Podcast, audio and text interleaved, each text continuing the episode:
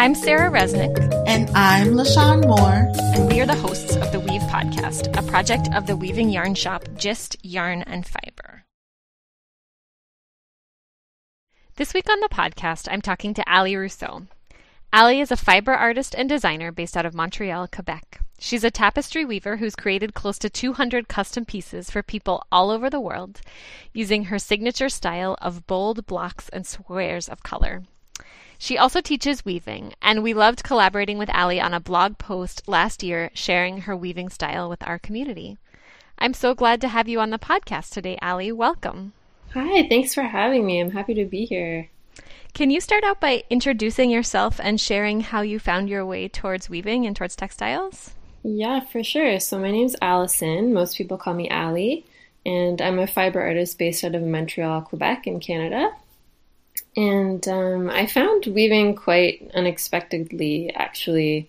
Um, it was back in 2013 when I was finishing up my last semester of university.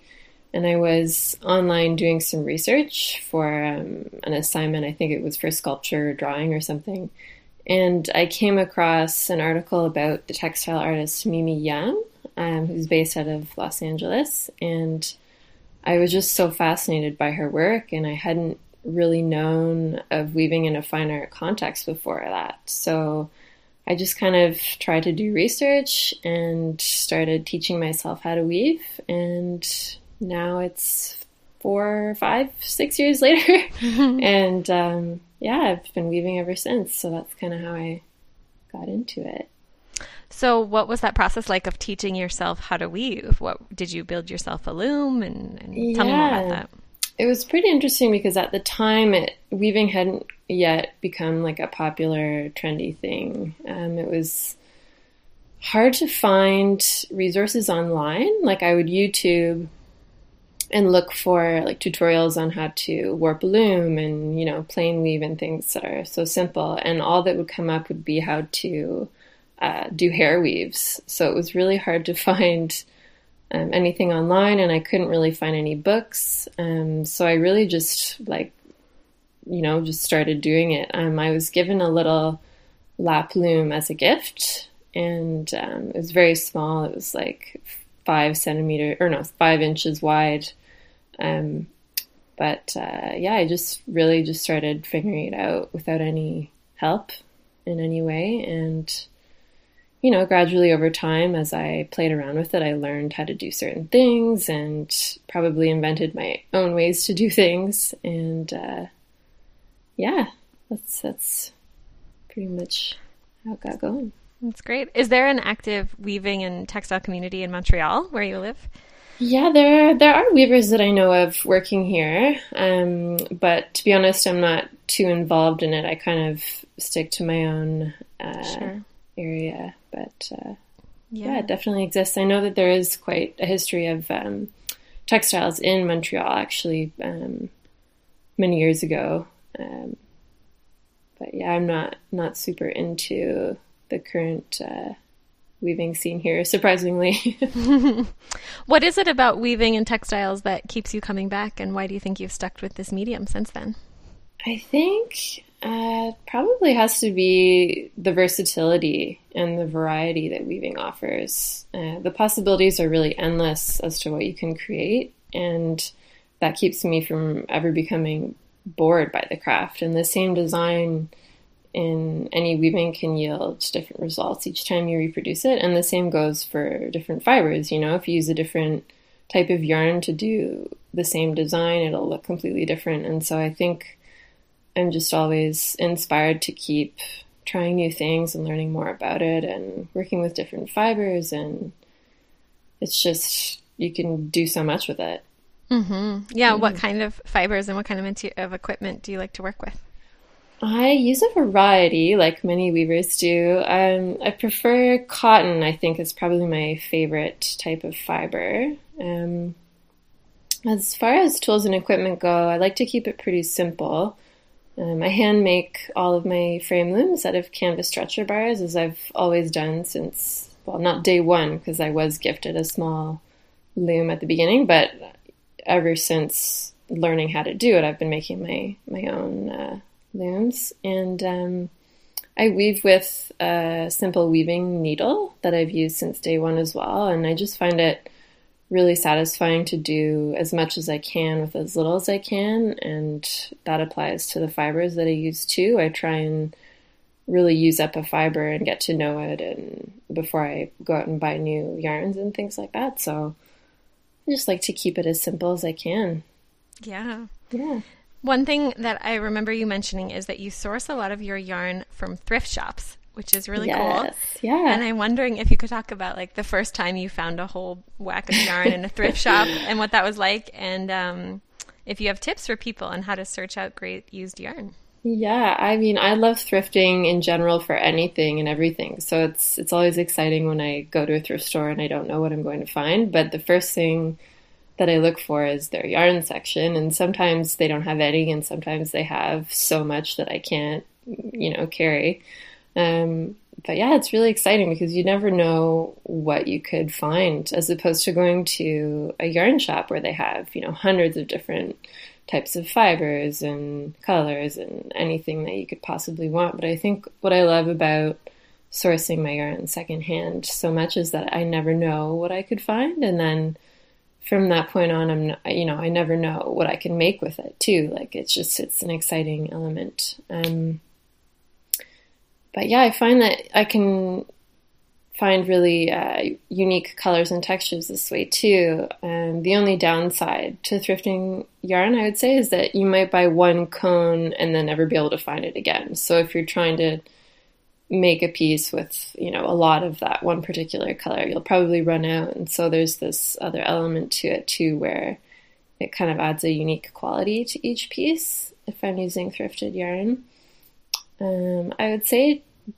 I guess to give advice to anybody who is looking for secondhand yarns would be to just make sure you inspect it if you find any at a thrift shop or a church sale or anywhere, um, and just make sure that it looks like it's in good shape and you know it's not there aren't stains on it or anything because you will come across some yarns like that. But um, I only buy the best that I can find and. Uh, you might have to buy a big bag of ugly yarn in order to get one mm-hmm. ball that's hidden inside that's really good. But um, that's that's the fun of it, I find. Do you have tips for figuring out what is in like what fiber content is in a yarn that is Ooh, unlabeled? that's a good question. I I usually yeah, that's hard. I mean, some yarns you can kind of tell if it's cotton or mm-hmm. it's a little bit trickier to figure out if it's wool or if it's a synthetic fiber. Um, but no, I don't know if I have any tips on how to figure out which one it is. I mean, I guess the more you work with yarns, the better you get to know the different types of fiber and you can feel it and kind of get a sense for it. And even just weaving with it, you can learn about it and see how it reacts, maybe compared to some of your other yarns and then figure it out that way. But yeah. Yeah. I've I've never actually done this, but I've always heard that you can do a burn test for acrylic. Oh. And like oh. if acrylic acrylic will melt and, and an animal fiber will smell like burning hair. So Oh yeah, that makes total sense. No one set their house on fire because of this podcast. yeah, that's a little bit yeah. uh, risky, but yes. sounds like it would work for sure. Yeah. Yeah. So you have a, a very particular style. Um, you, I would say, you have really clean lines and bold mm-hmm. use of shapes and colors. And I'm wondering if you could describe that for people who might not be familiar with your work, and also share how you started to develop that style. Yeah, for sure. Um, so, for most of my work, I typically like to create the focus of the design within a sort of grid, um, which I imagine most weavers do as well, just because of the, the nature of the loom and the, the warp and the weft.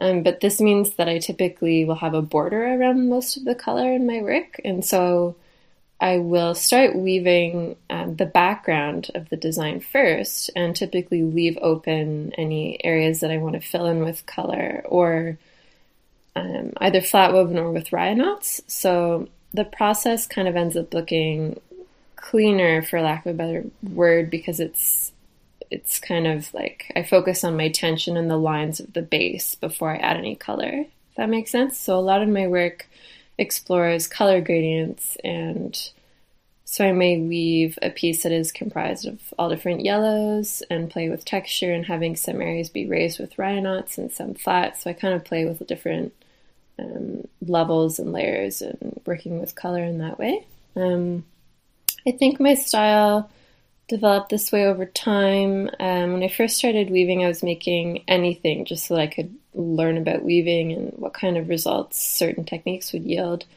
But over time, and the more I learned, the less I needed to experiment, and it became more about trying to control the fibers in a refined way.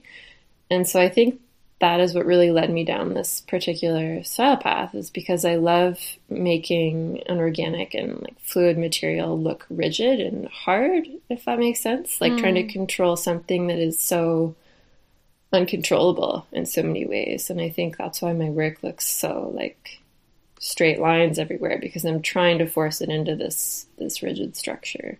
Hmm. Is yeah. were you also exploring similar themes in other mediums you were yeah, thinking back, um, when I was in university, I was taking a lot of sculpture and drawing courses, and I would actually have some welding classes and construction, hmm. and I loved that. It was really great. Um, but yeah, I guess that would maybe kind of relate to it in some way, like trying to force a material into a place and um, I took painting classes too, and I, it's funny. I don't actually really relate weaving to painting, but I, I have had some people say that my work sometimes reminds them of painting, and I can kind of see it because it's like the borders that I create in my work is almost like the canvas with the color on top of it in the middle and hmm. organized in that way. It's kind of interesting to compare. Yeah. Yeah. Yeah, definitely. So when you sit down to make a piece, do you have it planned out in your head where it's going to go, or do you kind of let the yarn speak to you as you're creating, mm, somewhere yeah, in the middle? I kind of let the yarn speak to me. and um, my process is pretty simple, though it does vary from piece to piece. Um, I'll typically start out by choosing one color, and then I'll keep adding colors to create a color palette that I want to work with. And I, I do tend to stick to the same color palettes. Like I do a lot of yellows and pinks and blues. And I think I'm just trying to get to know those palettes really well. The more I work with them, the more I learn about those colors and how the colors relate to one another, even within like using, you know, five different blues and how, how those blues change when they're next to other blues and things like that. Um, yeah, sorry, what was the question? yeah, no, no. that was answering it. Like your okay, good. Of, of, how you're working with yarn and how you're um does if you're designing it. Oh, right, yeah, sorry. Yeah, the mm-hmm. process of um designing. Yeah, so I I just really start with the color and obviously get lost in it. Um mm-hmm. I don't ever really sketch it out to be honest. Like I think if anything, I'll sketch it afterwards so that I can remember if I want to remake it. Um mm yeah, like the, some measurements, like how many warp threads I used, or you know how many inches this space was, just so that I'm able to come back to it and not have to kind of figure it all over again if I'm to remake something. But sure, yeah, my process is just kind of like I dive in and kind of get lost. I guess I yeah. would say. Yeah. One of the things I'm always curious to talk to different artists about is what their process is when they hate something they're working on, and if they have advice for other people. You know, um, you know, mm-hmm. are you mm-hmm. someone that like throws it away or just kind of works through that pain? Or tell me about that. mm, that's interesting. I definitely go through that a lot, as I'm sure other people do. Um, I think, you know, because I don't really plan out my work precisely in any way. I just kind of start going with it. And if at any point I feel like it's not working, I might push it a bit further and see if it changes or if I change my mind. And I might even finish an entire weaving and then at the end hate it and like either cut it up or take it apart or, um, you know, I think it just mm-hmm. depends on each individual weaving. And sometimes you do have to just abandon all of those hours of work and start again. But I think that's part of the process, no matter what. Even if you plan it out, you know, you don't know how it's going to look in the end. And I think that's okay. Yeah, absolutely. Yeah. Do you do commission based work or do you I um, do. yeah. I, what's that process like? Yeah, for sure. I don't I don't really advertise that I do custom work very often, to be honest. I'm not sure why I think I just let people come to me, and I'm always excited when they want me to custom make something for them. But uh, the process is different for each person, I would say. Um, I'll typically start out by asking the client if they already have something in mind. Um, and they'll typically know the colors they want, and I will ask them to send me photos of work that I've made in the past that maybe interest them, just to get a nice, an idea of their style and what they're most drawn to design wise. And then, depending on the client or the request, I might also ask for a few photos of their space that they want the hanging or the the weaving to hang in. And this helps me to ensure that the piece will suit their existing decor and color scheme and gives me a better idea. Um, and next, I'll probably ask uh, like what size they were thinking, and if they're unsure, I'll ask maybe about their budget instead. I find that that typically helps people figure out uh, scale of things because they might not know the pricing structure. Um, and it's really different based on every design. I don't have a very set pricing system in place for custom work. Um, but knowing how much they want to spend, I'll be able to figure out how large I can make it, and and then we'll iron out any remaining details until we kind of agree upon a plan. That's great. Yeah. So, do you work full time as an artist? And and I'm curious if you could talk about your process of of being able to support yourself through your weaving. Yeah, I do. I have been working full time as an artist for the last three, about three years now, actually and I can say that they've been the quickest and most challenging and rewarding years of my life so far. It's it's been quite an intense ride. Hmm. Um, the process began, and I only had a few thousand dollars of savings, and the days were very long. And I had just quit my jobs and kind of told myself that I couldn't fail because I didn't have a plan B. You know, like I just had to make it work, and it was kind of the first time in my life where I, I gave myself that sort of pressure and ultimatum. Um, and I, the way that I really managed to get it off the ground and, and working was that I kept my expenses as low as possible. You know, I worked from home where I paid cheap rent for a one bedroom apartment and I, I just worked really long days. And at the beginning, it was really hard to take time off because I felt guilty that I couldn't stop working until I felt like I made enough money that week or that month.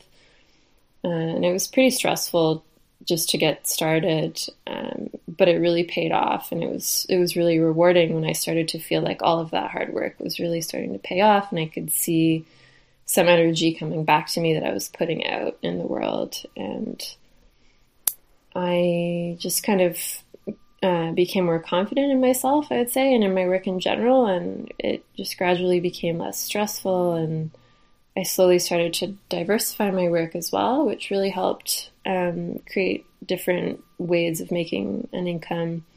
Um, for example, I created different items that could be sold at different price points. So that meant that if I had just spent a week making a weaving and it wasn't selling right away, I could switch gears really quickly and start making something like a bookmark or a brooch, something small that I could kind of stay focused with and still enjoy because you have to enjoy the process even when it's hard, you know, like you're not you're not going to enjoy what you're doing unless um, you allow yourself space to kind of get through those hard days and, and do other things. So this really helped me stay focused. Um, and I think the best advice that I could give anybody kind of trying to start something that, like that would be to keep your expenses very low, like I did. I honestly think that that's what allowed me to be successful in the beginning, anyway. And it, you know, it's different in every situation. Obviously, I wouldn't recommend quitting your job unless it's you know the right thing to do at,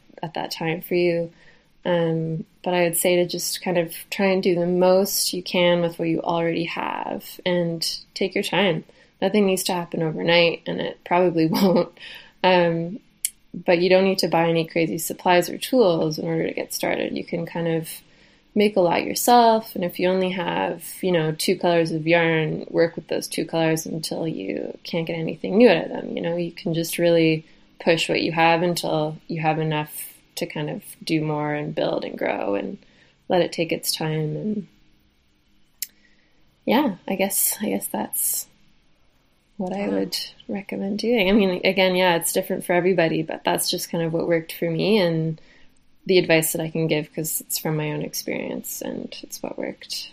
It's great advice. I appreciate you sharing that good. journey. one one thing you touched on that I think is is so key and also amorphous and like hard to figure out how to do is is as that is like developing that sense of self confidence. Mm, yeah, which I sure. think is like it's hard as an artist, it's hard as someone who's trying like as a business owner. Oh, absolutely. Maybe as a woman. yeah, Um, definitely. And I'm I'm just wondering if if you had a sense of, of where that started to like make a turn for you Hmm. and and how you cultivated that sense in yourself. Yeah, that's a good question. I I don't know if I'd be able to remember when it kind of started to sink in that it was working and that things were feeling less stressful and I was more confident. I think it was probably hmm maybe after the first year. I know that sounds like a long time, but that first year was really just like I kind of ignored everything around me and just focused with my head down and I try not to let myself feel any negative thoughts, you know, the thoughts that's that might tell you to you know, give up or that you can't do this or anything like that. I kind of just tried to stay focused and try and ignore all the neg- negativity around me and um, I had to be my own cheerleader.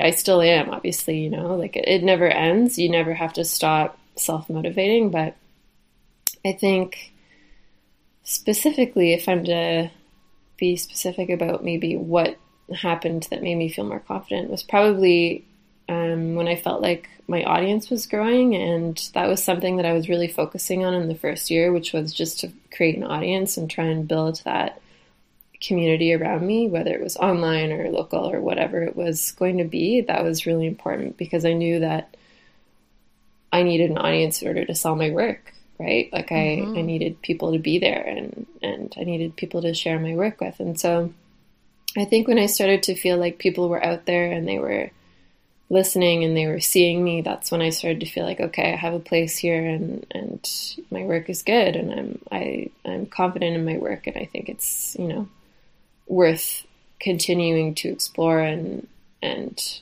you know, it has a place in this world. That sounds pretty corny, but um that I guess I just had to keep telling myself, you know, that it was worth worth making and from there it just kind of grew and I felt more comfortable in my position and you know I really loved what I was doing. I love weaving and so that definitely helped.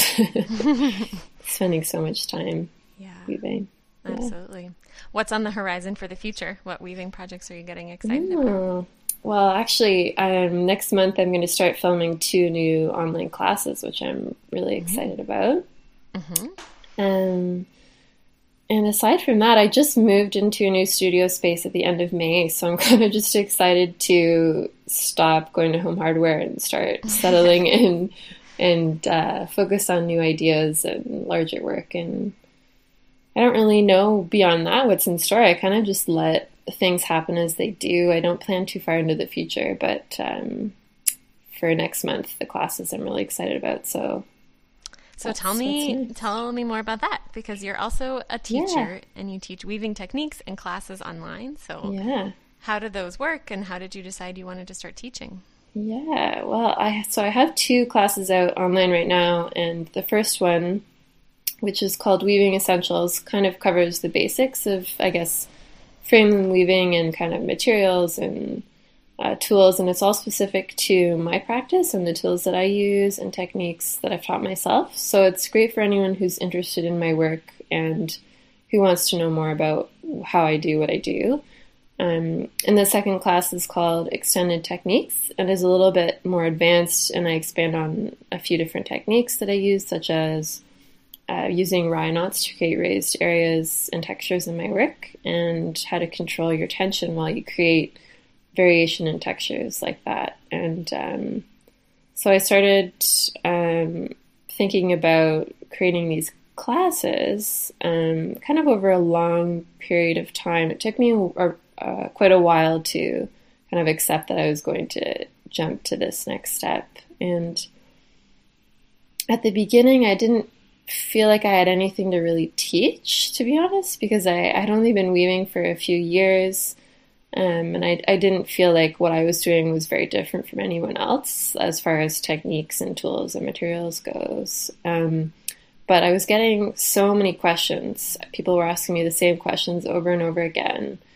And it started to become pretty overwhelming because I was spending hours every week kind of answering the same question. And I, I was getting a little bit worried because I felt like maybe people were trying to copy my work in, in just the way some of the questions were, were worded. And, um, and so I, I just decided that creating these classes was going to be a way for me to reach many people kind of at the same time and answer the same questions once. And, you know, like if someone would, if someone would reach out to me about something, I would be able to direct them to the class and say, I show you how I do that here. And it's much easier to show it with a visual than to try and explain it with words because it's a strictly visual thing. You know, you're weaving and you need to see how it's done. So, I found it to be really helpful, and it's it's it's really great to also make a bit of money at the same time.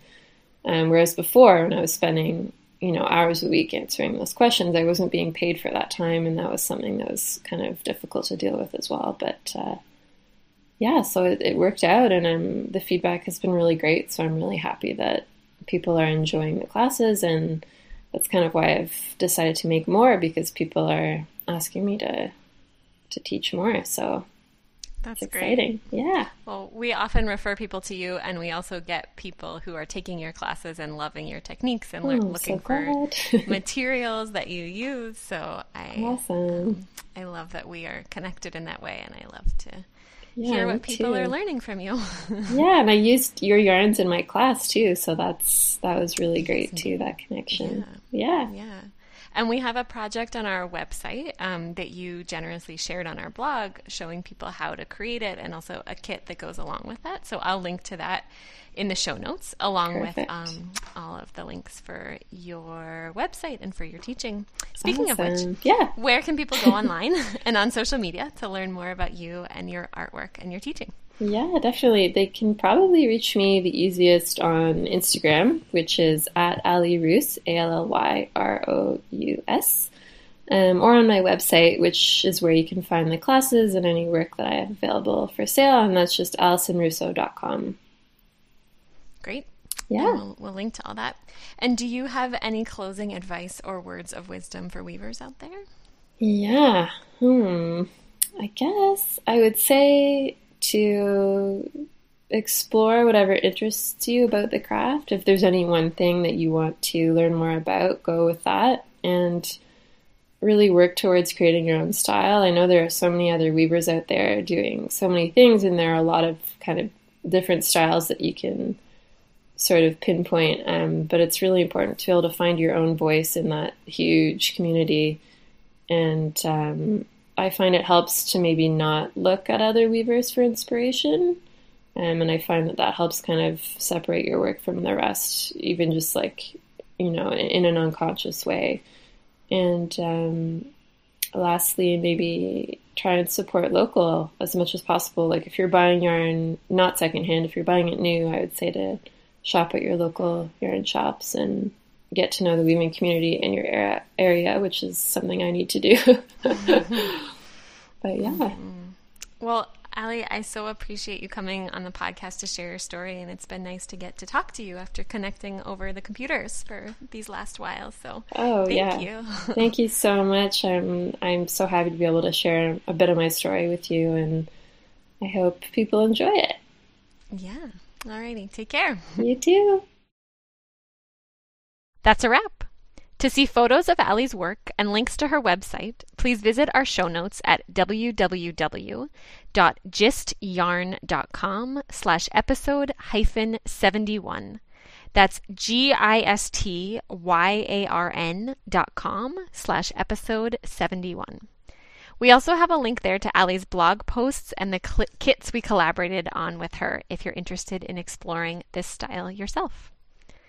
Next week on the podcast, LaShawn is talking to Linda LaBelle, a teacher, entrepreneur, author, photographer, and career fiber artist specializing in natural dyeing and weaving. In their conversation, they talk about Linda's dye garden as well as her many trips across the world to learn, teach, and gather dye materials to share with the natural fiber community. So stay tuned next week for that episode, and until next time, happy weaving!